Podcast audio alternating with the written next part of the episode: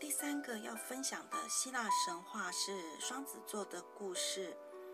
双子座的神话也是来自宙斯的爱情史之一，利坦与天鹅的故事。利坦是斯巴达的皇后，不过宙斯垂涎她的美，化身天鹅侵犯了她。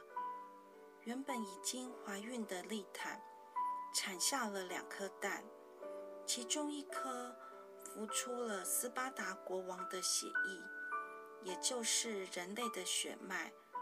这是一对龙凤胎，男生名叫凯斯特，女生名叫克利坦纳斯。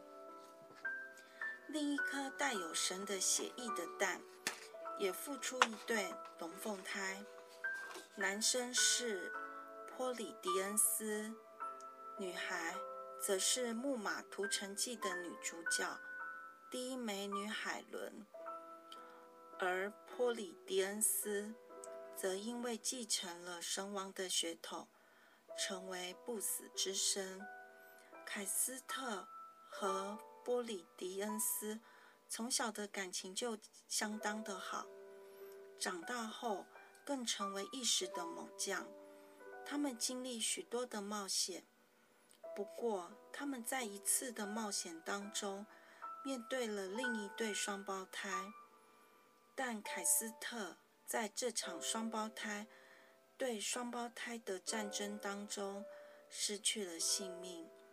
人死当然不能复生，波利迪恩斯因此伤透了心，对神王做出了要求，要以他的性命换取凯斯特的复活。